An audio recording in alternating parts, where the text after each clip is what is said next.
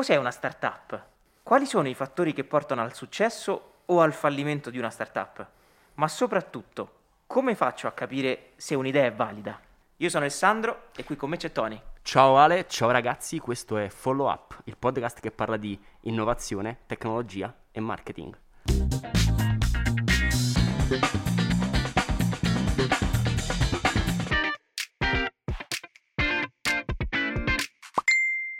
Non siamo soli perché oggi con noi c'è Andrea del Piaz. Ciao Andrea. Ciao, buongiorno. Buongiorno. Responsabile di Doc3, che è il programma di training, incubazione e open innovation per startup dell'Università degli Studi Roma 3, eh, che è aperto a studenti, ricercatori e laureati, tra l'altro di qualsiasi ateneo, questa cosa ci teniamo a ricordarla, che vogliono sperimentare le proprie capacità imprenditoriali e eh, di validazione di un, di un progetto, di un'idea di business innanzitutto vogliamo un attimo chiarire e leggerti una definizione di startup e vedere se un po' ti ci ritrovi. Nel gergo comune si pensa che una startup sia qualsiasi tipo di impresa che, che ha gli inizi, che è partita. Invece questa definizione dice una startup è un'impresa innovativa in grado di crescere velocemente e stravolgere il proprio mercato di riferimento. Quanto sei d'accordo con questa definizione? Mi piace, mi piace. Diciamo che ce ne sono molte di definizioni. In effetti c'è chi considera una startup come una nuova impresa, cosa che noi non facciamo. Eh, poi appunto ci sono varie definizioni, varie eh, modalità di intenderla. Nel nostro caso questa mi piace perché mette l'accento sul fatto che eh, è qualcosa di potenzialmente dis- disruptive che va a mm. cambiare molto uno scenario che si va a costituire, c'è dell'innovazione, ci deve essere eh, la voglia di crescere, eh, di scalare, di essere replicabili. Eh, altre definizioni, mi piace molto anche un'altra definizione, eh, se non sbaglio è di Steve McClure, che dice che una startup è un gruppo di persone confuse circa quello che vuole fare, eh, chi, a chi vuole vendere il proprio servizio e dove vuole arrivare. questa, è una, questa è una figata. è bellissima. Allora, la prima, la prima, curiosità, ovviamente, quando eh, tutti noi abbiamo un'idea su qualcosa, proprio nella nostra vita in generale, eh, certe volte pensiamo, ah, questa idea mi fa fare i sordi, no? Detta in dialetto, oppure, mazza, questa idea per il, mio, per il mio settore di riferimento è una bomba, è una cosa che non ha mai fatto nessuno. Quindi magari uno potrebbe voler portare avanti un'idea per un motivo, per un altro, perché gli sembra una figata, perché si immagina già a non fare più niente nella sua vita, solo a lanciare, fare il CEO, ormai siamo tutti un po' CEO, no? Su LinkedIn sicuro. Su LinkedIn siamo tutti... Ecco, eh, la prima cosa che ti vogliamo chiedere è quanto conta l'idea nel successo di una startup? Allora, conta, sicuramente conta, eh, però non è eh, poi, secondo me, eh, il punto principale. Mm. Ehm, basta pensare che nel nostro percorso, poi forse avremo opportunità di parlarne un pochino, però eh, nel nostro percorso poi alla fine la cosa che guardano di più gli investitori, prima ancora che l'idea, è uno, il team, cioè mm. chi la sta proponendo, da chi è composto il team, se ci sono tutte quelle competenze in grado poi di realizzare effettivamente l'idea che stanno proponendo eh, e due, quanto sono riusciti a dimostrare nei mesi in cui hanno lavorato su quell'idea che effettivamente è fattibile. Quindi prima ancora di quale sia l'idea, poi alla fine chi la propone e quanto effettivamente dimostrano di poterla fare. Ecco, rispetto a, a, questa cosa qui, ehm, bisogna aver paura di condividere la propria idea? Cioè, nel senso, si sente spessissimo la frase, no, non posso dirti a cosa sto pensando, non posso dirti la mia idea, altrimenti me la rubano. È realmente così? Guarda, è una delle domande che mi viene fatta più spesso, in effetti. Giusto ieri un mio amico mi diceva, guarda, io parteciperei, però eh, non lo so, forse è il caso che io non dica quest'idea. Allora, diciamo che secondo me le alternative sono due. Uno, ne parli e quindi ottieni dei feedback e quindi hai possibilità di migliorare, realizzare, di, di, di metterla in pratica. Due, te la tieni nel cassetto e non la realizzi. Queste sono le due opzioni. Quindi se la vuoi fare, e chiaramente ne devi parlare. Se non ne parli e pensi, eh, ti illudi di poterlo fare tutto, eh, di, poter, di, poter, fare autonomamente la tua idea, eh, non ottieni abbastanza feedback, quindi non migliori, rimani sempre della tua ori- idea originale e, e quindi tendenzialmente non non riesci a, a, portarla avanti. Si dice che mettendo insieme idee di più persone non si va a sommare ma a moltiplicare e io sono estremamente d'accordo con questa cosa, nel senso che mano a mano che raccogli più feedback da parte di più persone, eh, eh l'idea si moltiplica, riesci a, a espanderla in in direzioni completamente diverse da quelle che magari avevi iniziato, eh, su cui avevi iniziato a ragionare inizialmente. E poi se ci pensi, no, Ale, nel piccolo Eh. è un po' quello che è successo con questo podcast. Esatto, Noi ti stavo siamo, siamo partiti, no? Come, a chi vogliamo parlare, come lo vogliamo fare. Siamo stati tanto tempo a pensarci, poi alla fine abbiamo detto, dalla lezione di Doc 3, senti, partiamo e poi capiamo cosa, cioè co- come viene, a chi vogliamo parlare, cosa fare dai feedback che, che- che riceviamo, insomma. È vero, è vero. Poi è capita, non so se è capitato anche a voi delle volte, un po' questa... eh, uno dice sempre di non essere complottista, però poi delle volte magari quando dice un'idea che gli sembra talmente tanto pazzesca, magari dopo due birre, non so, io sto parlando proprio della, della vita dentro ai pub, e ha- al suo amico di fido dicevo, spegni il cellulare. ti devo dire una cosa, spegni... perché devo spegnere? Spegni il cellulare, devo dire una cosa pazzesca. Un Vabbè. tempo si toglievano le batterie, non si può più fare. Oh, spacca il cellulare. No, ma come? Ok, vabbè, per, per fare un percorso, diciamo, coerente, per far capire un po' partendo dall'idea dove possiamo arrivare. Ok, abbiamo avuto l'idea, abbiamo spento i cellulari, l'abbiamo, l'abbiamo detta, cerchiamo i feedback e che cosa dobbiamo fare? Quali sono i passi successivi? La prima strada è quella di progettare tutto e realizzare e poi andare a verificare se qualcuno effettivamente vuole comprare quest'idea. Questa strada è quella che eh, si usava eh, a Mm. livello classico e che è quella di pianificazione aziendale, quella che magari si usa un po' più nelle piccole e medie imprese. Ok, L'altra strada è quella invece di eh, mettere in discussione qualsiasi cosa, ragionare a piccoli passaggi incrementali, magari tipicamente nel mondo startup di due settimane, in cui si fa un'ipotesi, si deve verificare quell'ipotesi prima di passare alla successiva. Quindi si scompone tutto in micro eh, ipotesi che vanno verificate di volta in volta. Questo ci permette di ridurre il rischio. ok. Questa cosa è fondamentale perché quando noi facciamo una startup innovativa, se è veramente innovativa, vuol dire che non esiste così com'è, Mm, almeno mm, mm, qui mm. dove la stiamo facendo noi. Può esistere magari in un'altra parte del mondo, proviamo, copiamo, copiare è sacrosanto, va fatto, è sempre utile, eh, è un'ispirazione.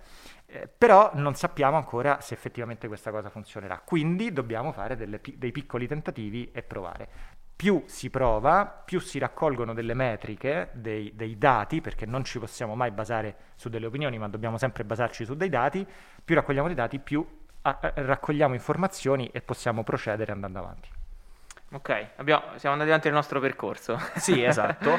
e nel momento in cui faccio questa cosa qui, come faccio a capire? Inizio a fare questi esperimenti, acquisisco dati. Come faccio a capire che l'idea sta andando nella giusta direzione? Immagino non ci sia una risposta univoca a questa cosa qui, ma mm, ci puoi dire, insomma... Per me la risposta è dati. Ok. Mm, Eh, I dati ci mostrano se effettivamente stiamo andando nella direzione giusta. È un metodo scientifico, nel senso che eh, si eh, osserva quello che stiamo facendo, si raccolgono e misurano i dati e i dati ci dicono che se stiamo procedendo in maniera corretta.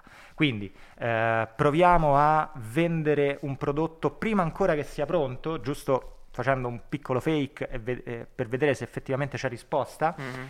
I dati ci diranno se su 100 persone che hanno visualizzato, 10 hanno eh, cliccato e una ha comprato, Mm. sappiamo qual è il tasso di conversione rispetto a quello che vogliamo fare. Ci immaginavamo che tutti e 100 avrebbero comprato? Eh, difficile. Ottimismo. Eh, molto esatto, esatto. Molto spesso succede che ci immaginavamo che tutti e 100 avrebbero comprato e nemmeno uno compra. nemmeno. Allora lì no, bisogna evidentemente cambiare qualcuno dei Cambiare fattori. qualcosa, è certo, è certo. Ecco, e, quindi- e poi ritorniamo no, sempre alla questione dell'idea, quindi. Cioè, mh, almeno quello che dicevate tanto a Doc 3 era non inna- innamoratevi della vostra idea, perché effettivamente poi dai dati sei costretto, no, eh, di fronte all'evidenza dei dati sei costretto a cambiare o a modificare qualche cosa. Confermo. Anzi, molte volte, di solito, eh, uno dei problemi è proprio che non si è abbastanza disposti a modificare la propria idea, si va dritti per la propria strada, si dice no, questa mia idea è fighissima, non si ascolta perché poi serve tanto ascolto, eh, ascolto e capacità di autocritica. eh, e, e- bisogna essere disposti a imparare dai dati. Quindi eh, si è provato in una direzione, non, non è andata bene, si prova in un'altra, non è andata bene, si prova in una terza ancora, questa c'è uno spiraglio, bene, muoviamoci in questa direzione. Ok, e ovviamente stai usando il, plu- il, plurale, cioè nel senso muoviamoci. Quindi una cosa si può magari fare da soli se si è Superman, so, ma, ma, è impossibile, serve un team, servono delle persone che ti danno una mano a portare avanti questo progetto, anche perché ogni figura deve essere appunto specializzata e deve andare in una direzione. Ecco, eh, è ovvio che dipende sicuramente dal settore, ma ci sono delle figure fondamentali da avere nel team. Beh, eh, dipende chiaramente da quello che si fa. Mm. Eh, se si fa una startup eh, in un ambito enogastronomico e mm. si vuole fare il nuovo spaghetto 2.0 rilascio di amido eh, diversificato, faccio un esempio di una startup prendete nota, eh, prendete nota. Eh, già, già l'hanno fatto. Ah, già, sì, sì. Ehm... Spegnete i cellulari. Distruggeteli. No, se si vuole fare questo tipo di startup servirà qualcuno che conosce eh, questo, questo, campo, mm. quindi uno si può immaginare, serve sempre l'economista, l'ingegnere informatico, dipende mm. chiaramente da quello che si vuole fare. Se si vuole fare la startup eh, in, eh, te- tecnologica in blockchain, serve qualcuno che sappia come affrontare questo tema e quindi come programmare e come utilizzare la, la blockchain. Eh, se noi vogliamo fare un uh, qualche cosa nell'ambito, ad esempio, della musica, mettiamo, mm-hmm. e, e, um, e, io suono da vent'anni oppure eh, io ho gestito eventi musicali da vent'anni, chiaramente questo è un uh, passaggio fondamentale perché evidentemente mm. conosco già il settore, le persone con cui interagire nel settore, probabilmente ho riscontrato anche dei problemi da cui potrò partire per farmi la prima idea e poi proseguire nel percorso che dicevamo. Ecco Ale, tu parlavi di uh, mh, specializzazione no? all'interno del team sì. e su questa cosa ti discutiamo molto, no? sul fatto che secondo te uh, gli, Sembra specia- che ci meniamo, cioè. no, gli specialisti uh, come dire, sono il, il futuro e invece okay, okay. ritengono che una figura tipo T-shape per cui sei specializzato in una, eh, in una, una competenza profonda, dopodiché superficialmente insomma ti sai muovere e sai, uh, sei abbastanza flessibile da poterti muovere in diversi campi. In una fase di startup, quanto è importante avere queste figure, dato che comunque non c'è budget, um, non ci si conosce ancora e quindi non si è attrattivi per attirare determinati tipi di competenze? Beh, guarda, eh, considera che nel momento della startup tutti devono fare un po' tutto, quindi è fondamentale avere una competenza specifica, una conoscenza di un settore, perché poi eh, chiaramente questo è un valore molto importante ed è un, fondamentale in fase iniziale, però tutti poi devono essere capaci di parlare con un cliente, di eh, parlare con, eh, di, di, di, identificare un problema, di risolverlo, di eh, interfacciarsi con, eh, ehm, non lo so, di, di, capire come funzionano le vendite, di capire quali sono le metriche che ci interessano, di, essere, di, mettersi in discussione a ogni passaggio per poi apprendere da, da questi dati e, e andare di conseguenza. Quindi in fase iniziale, se si resta eh, con i paraocchi e quindi non si ha eh, più che la forma AT, insomma, eh, delle competenze, non si ha la, la, la, l'apertura mentale ecco, per accogliere questo tipo di, di, di, feedback che ci vengono dall'esterno, difficilmente si riuscirà a, a procedere. Abbiamo quindi immaginato quelli che possono essere uh, delle, delle, buone strade da percorrere, ma ci sono dei fattori comuni che hai visto eh, nel tuo lavoro con Doc3 eh, alle startup di successo? C'è qualcosa che ha accomunato molte che, che hanno fatto un, comunque un percorso di un certo tipo? Sicuramente, ecco, parlando appunto di T-shape e soft skill, sicuramente la passione, sicuramente una determinazione incrollabile per mm. eh, quello che si fa, che non vuol dire, come dicevamo prima, innamorarsi di un'idea, ma vuol dire metterci tutta la passione del mondo per riuscire a, a, ad andare avanti, a, a, realizzare un progetto che magari non è nemmeno il proprio, è quello di qualcun altro, ma che mano a mano si è costruito insieme e quindi è diventato il proprio. Quindi sicuramente una determinazione incrollabile è... è mh, una, una, linea comune a, a mm. tutti i progetti che ho visto. Poi sicuramente c'è anche una conoscenza del settore o, della, o di una tecnologia che si vuole utilizzare, no? per cui eh, le, start le, ultime startup che hanno vinto Doc3 erano tutte composte da, c'era almeno una persona nel team che eh, conosceva molto bene un settore. Eh, prima a microfoni spenti parlavamo del, di, dell'ultima startup che ha vinto, del, della startup che ha vinto l'ultima edizione di eh. Doc3, Istime, The Art of Fermentation, che come suggerisce il nome si occupa di birra. Che quindi oltre a berla eh, loro la, la producevano anche e quindi avevano un'expertise expertise su questo, hanno identificato, poi uno di loro è biotecnologo, eh, aveva capito che si può fare la fermentazione anche con le onde sonore, l'ha cominciato a studiare con l'Università di Tor Vergata, questo team tra l'altro è fantastico perché ha, eh, cin- eh, sono cinque persone di cinque atenei diversi. E, e, e com- comunque Federico ha cominciato a sperimentare con l'Università di Tor Vergata questo sistema e, e da lì, quindi da passione, eh, conoscenza, competenza, mm è, è nato il, il nocciolo del, della startup. Parlavamo dei fattori di successo e invece quali sono, secondo la tua esperienza e quello che hai visto a Doc3, i fattori che portano alla cioè, disgregazione del team o i fattori che portano alla, al fallimento di una startup? Di nuovo il primo fattore è il team, nel senso che eh, capita spesso che eh, un team scoppi per qualche motivo, cioè che i, i, i partecipanti, i componenti di un team non vadano d'accordo, vogliano andare in direzioni diverse o molto più spesso qualcuno ci mette grande motivazione, un sacco di tempo e qualcun altro invece ce ne mette molto poco e quindi chiaramente si creano delle frizioni che alla fine eh, fanno sì che il team non va avanti. Questo è il primo motivo eh, di abbandono delle persone, insomma, avere motivazioni diverse, aspirazioni diverse, tempo diverso. Eh, in questa fase chiaramente, poi andando avanti i fattori sono un po' diversi, eh, uno è anche chiaramente i soldi. In questa fase eh, i soldi contano poco perché stiamo ancora parlando di una definizione di un'idea, della definizione di un team. Dopo invece sono più rilevanti ed è un tema, insomma, eh, in Italia non, non, c'è ancora un livello di eh, diffusione di questo tipo di strumenti tale come magari è negli Stati Uniti, ad esempio, in Germania, in Francia, ehm, dove queste attività sono all'ordine del giorno.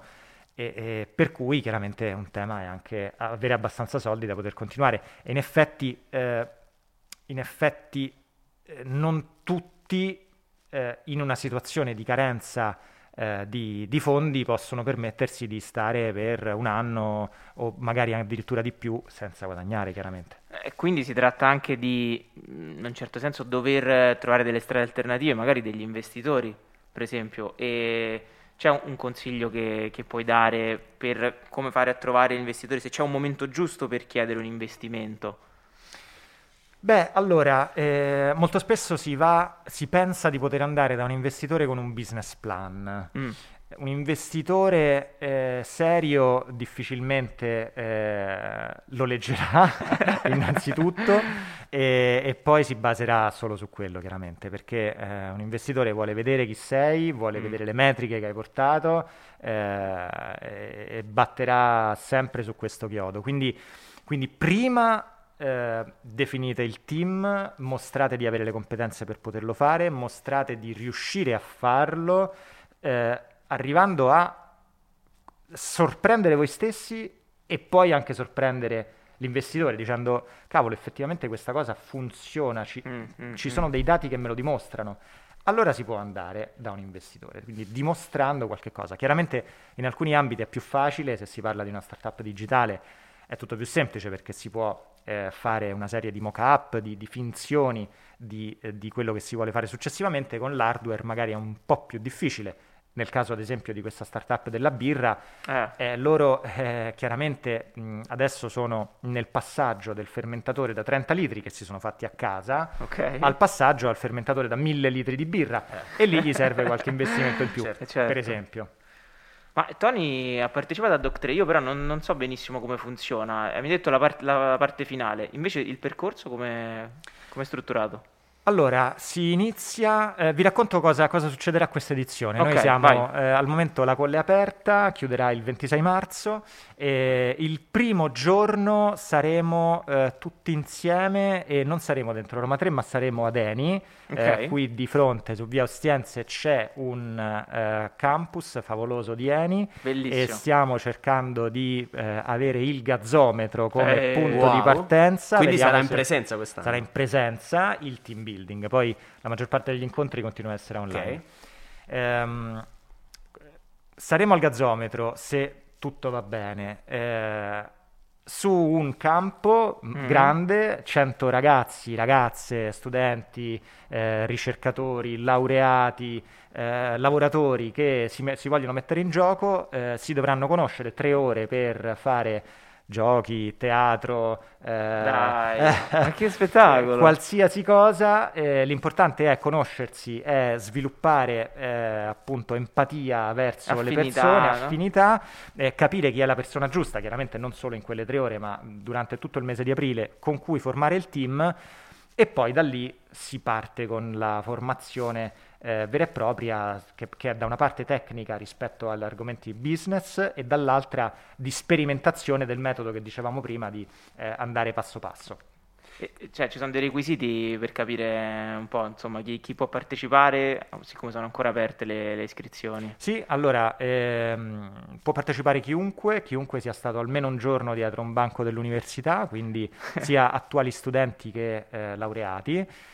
Eh, la- il criterio principale è la motivazione, quindi eh, cerchiamo persone che vogliano mettercela tutta per realizzare un'idea, Mm.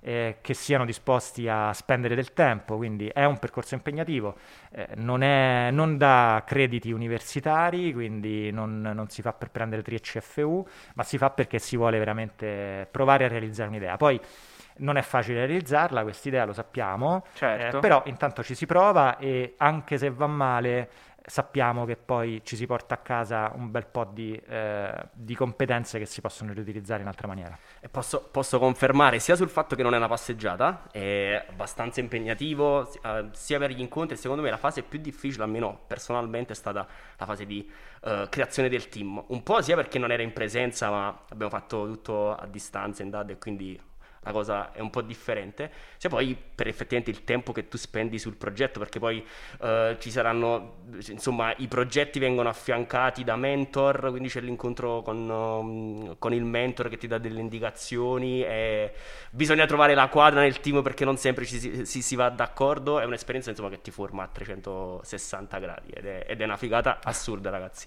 Doc3 tra l'altro offre anche eh, l'opportunità insomma alle, alle start-up che si dimostrano più meritevoli insomma di eh, effettivamente poi fare un demo day, perché alla fine del percorso era un demo day, e di parlare di fronte a, a degli investitori.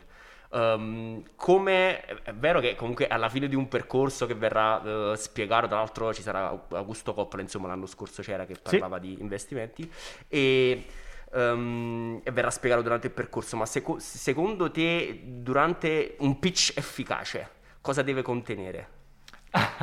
Beh, di nuovo, di nuovo gli elementi sono quelli che abbiamo detto prima, cioè eh, bisogna dire chi sono le persone che stanno portando avanti l'idea, eh, quali sono i dati a supporto e poi ci sono tutta una serie di, di punti che appunto in questo caso Augusto Coppola che da anni eh, spiega eh, e forse insomma non ho mai sentito nessuno spiegarlo meglio eh, come si fa un pitch, come si presenta, eh, insomma ci sono alcuni tasselli fondamentali che sono ad esempio il mercato di riferimento, Mm. eh, che sono eh, se questo mercato sta crescendo o non sta crescendo, e, e come raggiungere i clienti, chi sono i nostri clienti, eh, qual è il problema di partenza. Questa chiaramente è la primissima cosa, cioè eh, tante volte si sentono delle soluzioni senza problema, ossia mi sono inventato quest'idea per tornare al bar, no? che dicevamo fighissima, eh, e poi si scopre che nessuno la compra perché forse non c'era un problema alla base che, che Eh, bisognava certo. risolvere. Quindi ecco, un'altra cosa che l'investitore vuole sentire è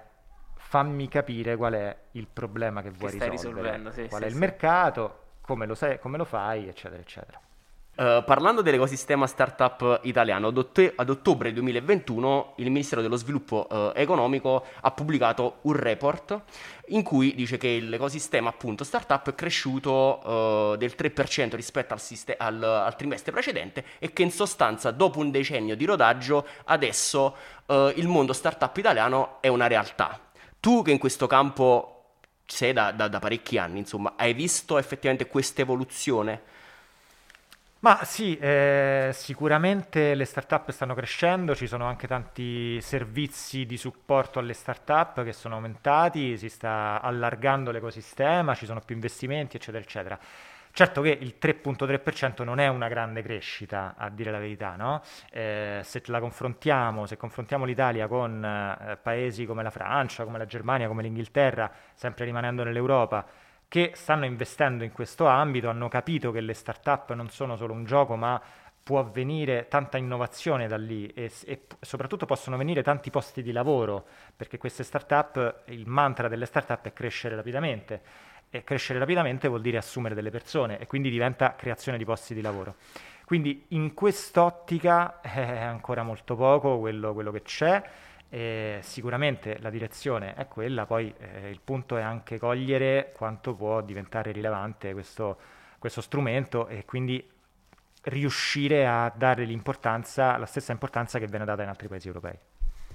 Uh, se, secondo te no, questo, questo, ritardo insomma, che l'Italia si porta uh, su questo mondo rispetto agli altri paesi dipende da un fatto di mentalità nel senso che sia, come dicevi tu, almeno fino a poco tempo fa, eh, chi faceva startup era visto no, come chi stava giocando, sia perché comunque la startup ha un'alta probabilità di fallimento e in Italia il rapporto con il fallimento è molto cioè, particolare, cioè ti, ti marchi a vita, se hai fallito sei finito. Mentre in altri paesi, pensiamo agli Stati Uniti, dicono se non sei fallito minimo tre volte io non, non ti do i soldi perché non, non, hai impa- non, hai imparato nulla. Quanto incide questo tipo di atteggiamento? Incide sicuramente, incide sicuramente. Si dice anche eh, fino a quando eh, le nostre mamme eh, e le mamme delle prossime generazioni non eh, si augureranno che il proprio figlio diventerà imprenditore ma continueranno ad augurargli di essere l'impiegato a un ministero, eh, chiaramente eh, non incoraggeranno le nuove generazioni a intraprendere, ma invece cercheranno di, di, di fare in modo che queste persone eh, rischino il meno possibile e si trovino sedute su una poltrona che per quanto comoda magari a un certo punto può diventare anche un po' noiosa. Ehm, quindi eh, sì, c'è un tema culturale importante, il tema del fallimento che hai detto è un altro tema estremamente importante perché purtroppo eh, fallire eh, sembra qualcosa di definitivo in Italia. Eh, mentre invece è un, uno stato temporaneo, è un provare, verificare se va bene e se non va bene cambiare. Eh, si può descrivere anche in questa maniera un fallimento. Noi invece abbiamo un'accezione molto negativa. E quindi anche qui provare Chiaramente se si prova con un piano quinquennale e dopo cinque anni di grande eh, enfasi, lavoro eh, e fallisce questo nostro piano, chiaramente siamo, si, si, si, abbiamo buttato tanti anni, abbiamo buttato tanta fatica e, e tante energie. Se invece si, si, prova in piccoli pezzetti e in una fase della propria vita, chiaramente questo viene ridimensionato. Io eh, sostengo sempre il fatto di poter anche eh, cambiare completamente ambito d'azione, viaggiare, andarsene per un anno in giro per il mondo eh, come eh, possibilità di cambiare visuale e anche se non è il, eh, diciamo, il canale standard per arrivare presto a un determinato posto, eh, è sicuramente il eh, non dico l'unico, ma sicuramente il momento più facile in cui si possono accumulare delle esperienze che poi torneranno utili successivamente. Tra l'altro io ho una maglia che conservo proprio cioè, con, con, tanta cura, presa da Doctre, l'ho vista addosso a te, che dice io non fallisco mai, o vinco o imparo. E che è un, un po' quello che abbiamo detto, il mindset che bisogna avere quando si fa startup, si fa, si, si fa impresa. Cioè se, se sbaglio ho trovato un modo per non fare quella cosa, no? E quindi sì, mi, hai ricordato il piccolo Yoda. fare o non fare, non c'è provare. Esatto, esatto. non è proprio la stessa cosa, però. Non so perché la mia testa ogni tanto va su Star Wars. Su... Uh, beh, giusto, sono riferimenti importanti. riferimenti importanti. Anche se il riferimento che ci ha dato poco fa Tony addirittura è di Nelson Mandela, quindi Eh, insomma, esatto. chi, chi meglio di lui ecco, ci ha ispirato. E, ehm, ci- per- per concludere, ci, ci dici, ci parli di startup nate, cresciute a Doc 3, interessanti da seguire, vedere l'evoluzione.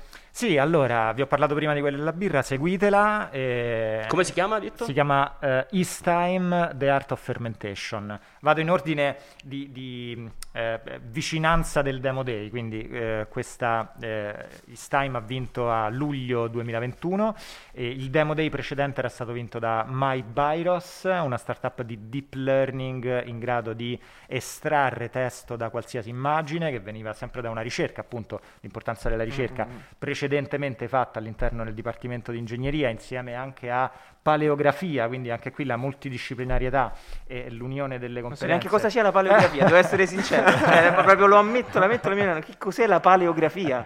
Che cos'è la paleografia? No, non mi ricordate così perché adesso sono tutti, ah, la paleografia come fai non sapere? Vabbè, andiamo avanti, poi tanto c'è Google. Ehm, ecco, eh, quindi MyBiros, startup deep learning che estrae testo da immagini, utilizzata eh, per una serie di, di- di- di cose diverse, dal riconoscere una targa dei veicoli e quindi trasmettere all'interno del modulo del CID, ad esempio per le assicurazioni, eh, alla eh, estrazione di eh, testo. ehm, fotografato da, eh, ad esempio, delle- de- de- de- ma- dei manoscritti, eh, agli F24 bancari, diciamo che le applicazioni sono veramente tantissime. E loro stanno andando molto bene, hanno già siglato diversi contratti, hanno già ricevuto un investimento di oltre 120.000 euro, quindi insomma eh, stanno crescendo rapidamente. Quindi ragazzi prendete appunti e magari sare- sarebbe interessante, adesso la proposta te la faccio live, se ehm, intervistare magari i ragazzi, cioè farli venire qui no, a parlare dei loro progetti. Certo. Fargli fare anche un pitch magari. Esatto, un, fargli fare un eh. piccolo pitch così Certo. si preparano insomma. E noi gli per- facciamo tutte domande cattivissime. sì, poi voglio togliermi sto sassolino da No, mascherina perché no. loro sono veramente cattivi. eh, quando- Tipo una domanda potrebbe essere fai- che cos'è la paleografia? No, perché alla fine l'ho cercato. È la scienza che indaga criticamente lo svolgimento della scrittura in tutte le sue manifestazioni. Va bene, grazie, grazie Andrea, grazie per essere venuto qui. Grazie a voi. follow up. Ri- ricordiamo la data di... quando Sì, eh, vi potete candidare se siete interessati fino al 26 di marzo, perché poi poco dopo inizieremo il percorso il 4 aprile. Ok, dove possono farlo? doc3.it www.doc scritto DOCK3 a numero.it Perfetto, grazie Andrea Del Piazza. Grazie Andrea. Grazie a voi.